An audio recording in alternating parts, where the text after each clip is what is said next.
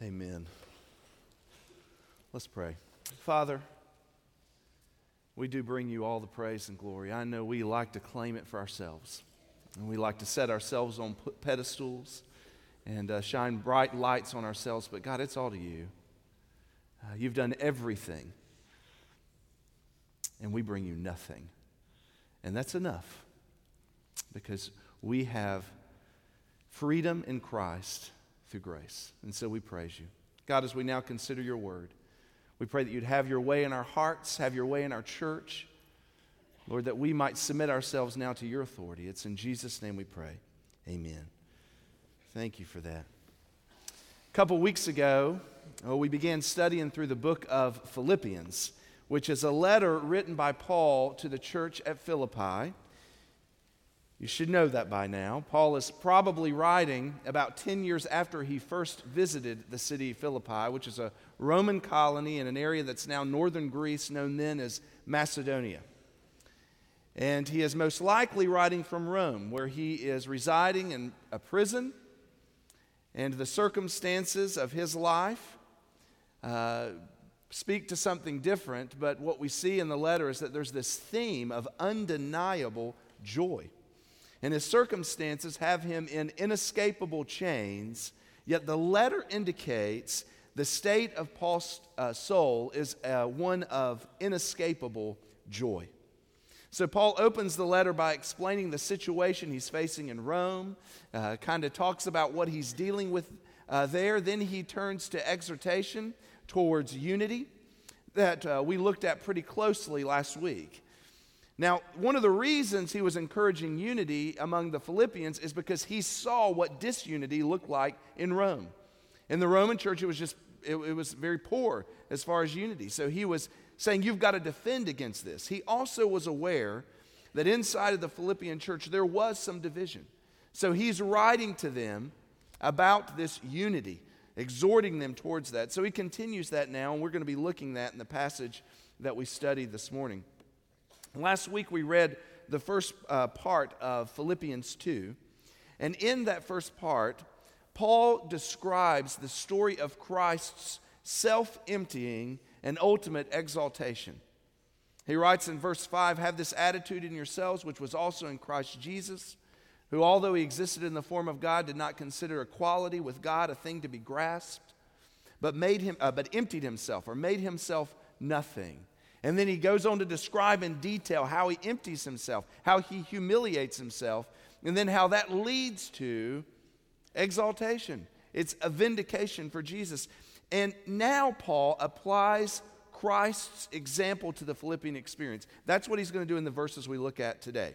And so he begins verse 12 with these words So then, he is saying, in light of what Jesus has done, what he's demonstrated, the example he offers us, and then he goes on to say what we should do. And so I'm going to read to you Philippians 2, verses 12 through 16.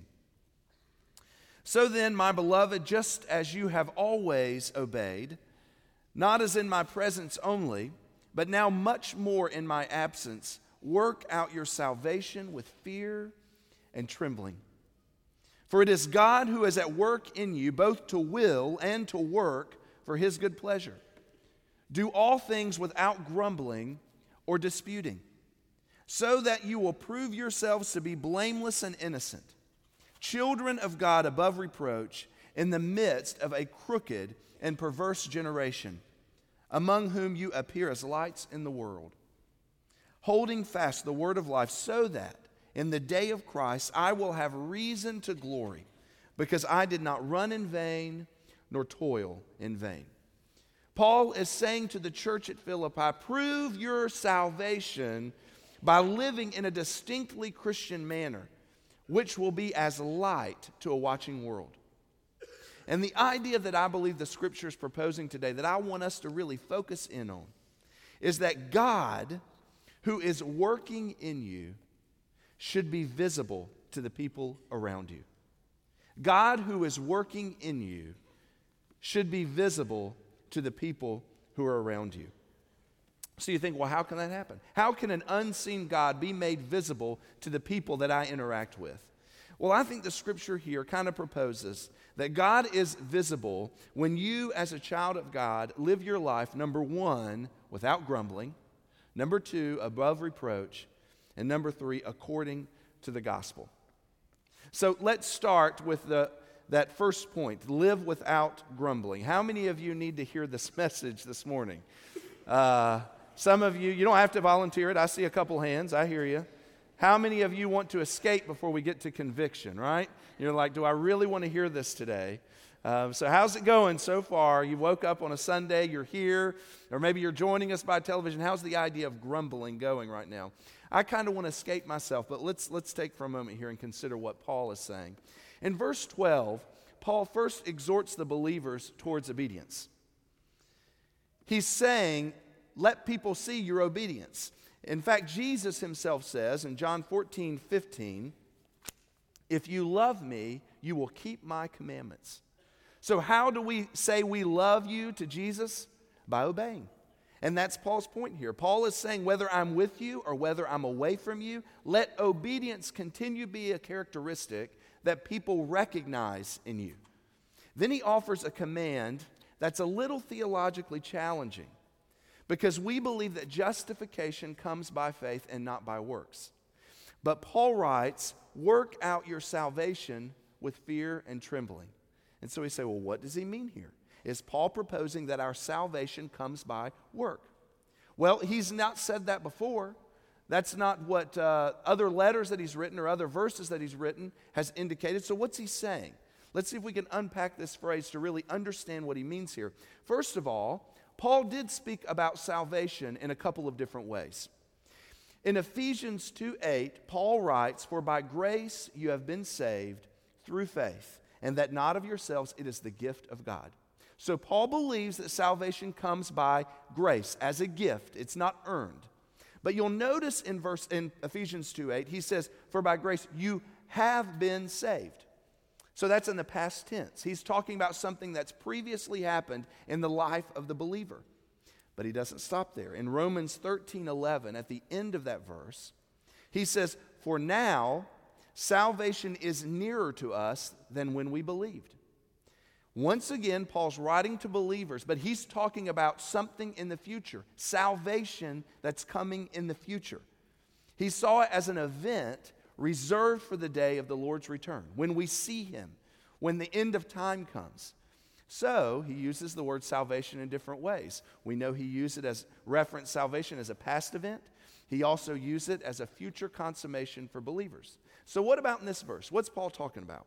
Well, he's writing in the present tense. And the context around this phrase is in regards to the evidence of our salvation.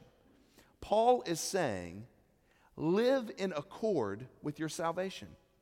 Live what you believe. Don't just say it, live it. Live in obedience, not to Paul, even though his presence seemed to encourage their obedience. That's kind of what we tell from this verse. But he's saying, even when I'm not there, live in obedience to Christ. Now, he's not simply saying this to a group. We know he wrote to a group. He's writing to the church at Philippi. He's very specific that he was writing to at the very beginning, uh, both to the leaders there as well as the laymen. So it's to all of them. And he's not saying just generally as a group, you know, live in obedience to Christ or work out your salvation. He's, he's speaking to the individual here. Each individual is to work out their salvation. If each individual does what he or she is supposed to do as a follower of Jesus, then all the group issues are minimized unity becomes possible. So let right living begin with me. That's the idea, you know? Lord, send a revival, let it begin in me. And so, where do you start? If it's going to come to right living inside the group, it starts with me when I get it first. And he says to do so with fear and trembling. Well, there's truth to the statement that God calls us as his friend, but we are to work out our salvation or live in a way that there is evidence that we are children of God with fear and trembling, or as those who know what it's like to stand in awe of the Lord. We are not just called into a formal relationship with the Lord. He does call, we have friendship with Him, but we never lose sight of the fact that we are in relationship with God Almighty, who has all power, all might, all strength, and we are but dust that he's just simply breathed on. That's how we identify with the Lord. Now, we can get so focused on verse 12 that we miss the context that's provided to it by verse 13. It says, We're called to work out our salvation, but God is the one who's working on the inside in order that we might live that way. The idea is that we work out as God works in. And He not only provides the motivation, He gives us the motivation to do it, He also gives us the ability to do it. That's what He's doing on the inside, so that we might live in obedience to Him and His commands. Now, there's a shift as we come to the main point or the main thrust of this point in the sermon. Paul goes from general comments in verse 12 and 13 to a specific command in verse 14. Some of you are going to think that Wes has gone from preaching to meddling when we turn to this verse. It's okay when I speak up here, but now I'm going to get real down into the middle of your life, all right? Now remember, this is the Holy Spirit speaking. This isn't Wes arguing with you, okay? Paul gives this positive command framed in a negative way. Philippians 2:14, do all things without grumbling or disputing. Now, I don't know all of you, but I wonder if you're a little bit like me. You read that and you think, does he mean all things? You know, what, what does the Greek say there? Does it really say all things? I mean, because, I mean, he just means in the important things or those things that really make it, not in all things. I hate to tell you, I looked it up, okay? And all things in the Greek, the words that are used there are defined as the totality of any object, mass, collective, or extension. All things means all things. There was evidently a specific issue in the Philippian church because, uh, and it was between a couple of women there named Euodia and Syntyche. We don't know what issue they had between themselves, but we know it was notable enough that Paul records in his letter for all 2,000 years of church history to take note of. In Philippians 4 2, Paul writes, I urge Euodia and I urge Syntyche to live in harmony in the Lord. So perhaps when he's talking about the grumbling and the arguing or the disputing to cut out, maybe he's speaking about this issue because maybe people were taking sides. I don't know. What we do know is Paul did not mean that we're not to confront or admonish because he does that in this verse. As members of one body, we are called to correct one another. That's not grumbling. Paul is referring to grumbling, complaining, arguing, all that stuff that you know about. It is all, all of it, that stuff is toxic. It ruins unity. So the admonition is to cut it out, to take note of it, to get rid of it, to not tolerate it. Do all things without grumbling or disputing. Now, this word grumbling only occurs a few times in the New Testament. But if you search the Old Testament narratives, you will find it very frequently because the Hebrew ch- children were known as complainers. And Moses had to put up with it, and it drove him crazy. He couldn't stand it. 40 years in the wilderness, and they just complained about everything. One record of it, Numbers 11 1, says, Now the people became like those who complain of adversity in hearing of the Lord. And when the Lord heard it, heard their complaints, his anger was kindled, and the fire of the Lord burned among them and consumed some of the outskirts of the camp. So, what does God think about disputing and complaining and arguing? It evidently lit a fire in him that actually burned part of the camp of the Hebrew children. Probably some people. And we know the tents, those things that were there. That's pretty harsh, isn't it? That's what God thinks about grumbling and complaining. In another part of the New Testament, Paul points to that kind of response by God and says in 1 Corinthians 10 10, and do not grumble as some of them did and were killed by the destroying angel. That's not a verse many people memorize, I don't think. It's really descriptive, isn't it? I'm going to plan on teaching my children that one this week, you know. Kids that grumble get a visit from the destroying angel. I just thought it's biblical, right? But the point is that God takes offense to grumbling. And ultimately, grumbling tears apart a body of believers. That's what happens. I believe that there is no quicker path to disunity in the church and among Christians than through grumbling. It's the quickest path to get there. It's contagious, it's destructive, and let's be honest, it's no fun. You hate being around it. Sometimes you know you're grumbling and you hate being around yourself because it's just no fun. There's no joy that comes from grumbling. And we all know what it's like because we've experienced it, the folks around us and our own selves. So I thought I would issue a challenge today. Here's where we start meddling, okay? I want to challenge all of us to make tomorrow a day of no grumbling. Do you think you can do it? 24 hours of no complaining, no grumbling.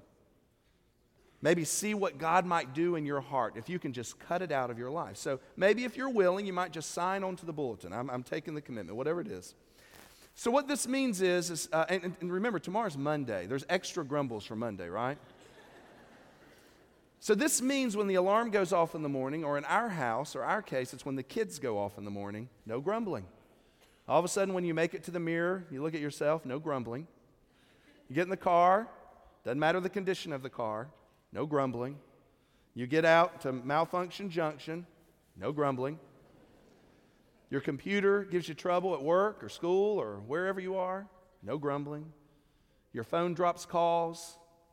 Telemarketers call you even though you're on the do not call list. Cranky neighbors, classmates, coworkers, all of a sudden walk into your path.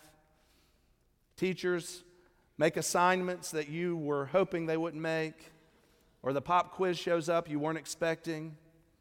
Somebody misses their appointment, you go out to eat, the service is bad. No grumbling. You think you can do it. Well, here's how you do it you have to let gratitude rule in your heart because grumbling is a direct reflection of a problem within gratitude. You think you deserve better, or you think you've, not, you've gotten the raw end of the deal, or you think you're entitled to something more. So you just grumble about it. You complain to whoever will listen. But let's just be honest in the scriptures, their complaint was to God. Ultimately, they might have said it to Moses, but it was to God. Well, it's the same thing for us. It's what the Israelites did, it's what you and I are doing. So we are commanded to do all things without grumbling. And let's just start with one day and see how it affects us. And here's the idea God is visible when you, as a child of God, live your life without grumbling. So, what a great motivation. People might see Jesus in you. So, God is also made uh, visible in our life when we live above reproach. Uh, Paul says to the church at Philippi, do all things without grumbling. And then in verse 15, he says, so that you will prove yourselves to be blameless and innocent, children of God above reproach in the midst of a crooked and perverse generation, among whom you appear as lights in the world. The idea is to work out your salvation as God is working on the inside. Live in a distinctly Christian uh, manner by the way you don't grumble or the way you interact with folks to prove who you are. Or more specifically, Paul says, whose you are. See, Paul is not saying so that you can be a child of God, live this way. He says, because you are a child of God, live this way. This is your job as Christian to let people see Jesus alive in you. Not just that you kind of give a nod to the Lord occasionally, not just that, you know, you, you acknowledge Jesus in a song or in prayer, but that He's alive in you, that He's working in you, that He's bearing fruit so that when you walk into conflict, you're a different person than whenever He's not alive in you. That's what He's saying here. The problem is that we like to cover Him up by self centered living. But our job is to make sure that people see Him by the way we live. So Paul says the comparison to our lives as God's children is a crooked and perverse generation. This harkens back to the generation of Moses. It's a, a direct quote. Moses says they are a crooked and perverse generation. That's the arena in which the Philippians live, and let's be honest, it's the arena that we live in. Don't you think, as children of God, we ought to be easily identifiable in an arena full of wickedness? The problem is that we have become conditioned into thinking that right Christian living means that we're just supposed to blend in, to not stand out, you know, to kind of be moderate, not too wicked, not too righteous. Revelation calls this lukewarm. You are neither hot nor cold, you just blend in. But Paul says we're to be above reproach. And he uses the imagery of lights in the world, stars, Paul is saying, Christians in Philippi, you are to be like stars in the city, bright lights, a noticeable and distinct glow for the community. And in this illustration, Paul is reaching back to prophecy from Daniel. See, Daniel is talking about the end of time, the consummation of all things, the salvation of God's people. And he says in Daniel 12, 1 through 3 Now at that time, Michael, the great prince who stands guard over the sons of your people, will arise. And there will be a time of distress such as never occurred since there was a nation until that time. And at that time, your people, everyone who is found written in the book, will be rescued. Many of those who sleep in the dust of the ground will awake, these to everlasting life, but the others to disgrace and everlasting contempt. And here's where Paul's looking at. Verse 3 Those who have insight will shine brightly like the brightness of the expanse of heaven, and those who lead the many to righteousness like the stars forever and ever. Paul had the end of time in mind when he's writing to the Philippians. He was fully expecting that Jesus might return today. And he's exhorting the Philippians, think the same way. And folks, we should have it in mind as well. It could be today. The sky might crack, the trumpet might sound, Jesus might return. And I think if we think of that, it brings the best out in us. Do you know why? Because we live as if Christ is returning. And the model for our lives is these who Daniel says were shining like bright stars. We look at the stars today because they're beautiful, or maybe we want to see the constellations. But in the ancient world, the stars provided insight for navigation, or maybe a way to uh, date things, to measure time and generations. Do you know why they did that? Because the stars are stable, they're trustworthy. Christians living above reproach are needed to provide something stable, something trustworthy, a straight model for crooked living. The church should be an example of right living, not wrong living. That's why unity is so important. I really struggled writing the sermon because the last thing I want is for you to walk out of here feeling this inappropriate burden on your shoulders to live a perfect life. That is not what the Christian life is about. Our Christian walk should not drive us to live like Pharisees. We're not to shine so that other people can be impressed with us. We're not to do good deeds because we believe that our righteous deeds earn good favor for us before Jesus. That's not what the Christian life is about. We should not be driven to make ourselves look better than we really are, to cover up the flaws. I believe as Christians, we appear as lights even with the imperfections we have, sometimes because of the imperfections we have. Our blemished lives still serve as a beacon to point folks to the Lord. As we work out our salvation and mess it up, it shows that Jesus is on the inside, applying grace, filling in the gaps, working in us as we work out. So, living above reproach means we are also honest about ourselves. We don't try to take more credit than we deserve, we don't pretend to have it all together. Above reproach means I'm honest that at any moment I am absolutely desperate for the grace of God. My righteous deeds are like filthiness before Him. Even on my best day, I got no chance to come before the Lord without the righteous robes of Jesus that I received by faith. But how good that He doesn't demand more of us than we can give. He only asks that I receive the gift of grace that He offers by placing my, my life in His hands. Is that what people see when they look at you?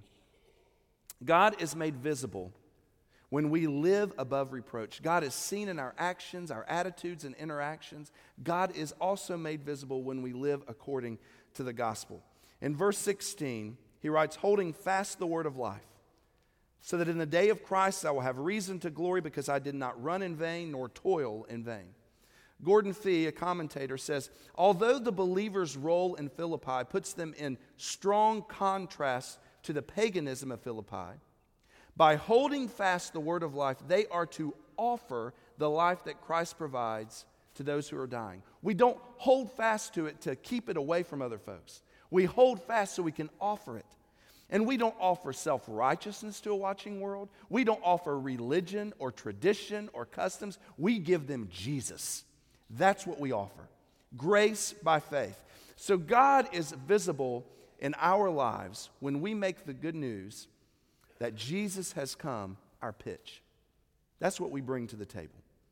And it really is a lifeline because, as Gordon Fee says, folks are dying without Jesus. In this verse, Paul is still looking forward to the day of Christ's return. And he's saying, May it be that when that day arrives, my work among you will not be in vain. That I might glory in the fact that Christ's people, the mature body of believers at Philippi, endured on that day. And he offers this illustration of having not run in vain. Paul's been running a race, and he's endured a lot for it. He even endured a lot for Philippi. He was arrested there, he was beaten, he was put in stocks in the inner cell of the jail. He was, had a little uh, uh, uh, um, a trial. He was run out of town. Then he went from there. He was beaten, persecuted, shipwrecked, left for dead, and now he's imprisoned in Rome. Do you think that at some point he ever looked around and thought, Am I on the right track? God, I thought that living for you might be a little bit easier, you know? Do you think he ever said, You know, this course is just a little bit unreasonably difficult? Do you think he might have wondered, maybe God's trying to get my attention and I'm, I'm going a little bit too far off here and he's trying to get me back on track? He didn't want to run in vain. He felt like I'm enduring a lot and I want to make sure it's not in vain. So there's temporary happiness in running a course that may not have eternal value. But only the true course of Christian living brings about the inescapable joy that Paul knew and experienced. Sometimes I wonder if I have settled for lesser joys in the race I'm running for Christ. Am I saying, God, I'll run for you, but I kind of want to keep it between the rails of comfortable living? See, I think God wants more from us than just reading the Bible on occasion staying involved in church, of setting aside time for prayer before meals. He wants to permeate your life. He wants others to see Jesus in you. He wants this in our church too. Not that we just gather for traditional singing and maybe a considering of the Bible, but that we engage in true worship and let the Word of God correct the way we're living that we demonstrate unity in our interactions with one another and allow God to receive the glory and live our lives for the sake of others and let people recognize we love God, we love others, and we are engaged in fulfilling the Great Commission. So, Paul is writing to the church at Philippi and he's recognizing his life is coming to an end. Verse 17 and 18, Paul writes, But even if I am being poured out as a drink offering, upon the sacrifice and service of your faith, I rejoice and share my joy with you all. You too, I urge you, rejoice in the same way and share your joy with me. He's saying, even if my life is coming to an end now, I still rejoice. It's that theme that's coming out. He says, You too. See, Paul was focused on eternity. He was able to have joy through his circumstances because true joy is not superficial happiness. True joy is a settled sense of peace in spite of circumstances. So Paul can be joyful as his demise approaches because he has true joy rooted in a life lived for the sake of the gospel. So the hidden God who is at work in your life is made visible, visible when you, as a child of God, live your life according to the gospel. So, in conclusion, the God who is working in you should be visible to the people around you. If you're a believer, is Jesus visible in your life? Do people take note of the Lord at work in your heart because they see the way you live? They recognize you don't grumble, whatever it might be. They recognize that you're uh, bringing glory to the Lord, that you're living for the sake of the gospel. Well, I'd say, let's just practice. Let's take tomorrow and let's just take one day and see what God might do in our life and in the lives of those around us, where we say, Lord, I want to do it. Stake in the ground, I want to do it. If you're here as a seeker today and you're not a child of God, I want you to know that Jesus is pursuing you. He wants nothing more than to be in relationship with you. And He says, Come just as you are. He's got all the righteousness you need. And He offers forgiveness to you freely through His death on the cross and gives you hope of eternal life through His resurrection. So, to today, if Jesus is speaking to your heart, would you simply say yes? All it is is receiving Him and believing in His name. An old hymn says, let others see Jesus in you. Let others see Jesus in you. Keep telling the story. Be faithful and true. Let others see Jesus in you. The God who is at work in you is calling you to live in harmony with Him. Our Father and God, we thank you so much for the Word. You've got commands that really speak to the need of our heart. But God, you also offer us the hope that we might have forgiveness and we might have right standing before you through relationship with Jesus. God, as we come now to respond, I pray that you would have your way in our heart and our lives, that we might say yes to you. In Jesus' name, amen. So we come to invitation. If God's speaking to your heart, I'll be down front. Maybe it's to come and join the church, follow in believers' baptism. Maybe it's to respond to the gospel. If God's speaking today, you respond. When I ask you to stand as our choir sings, I'll be waiting down front.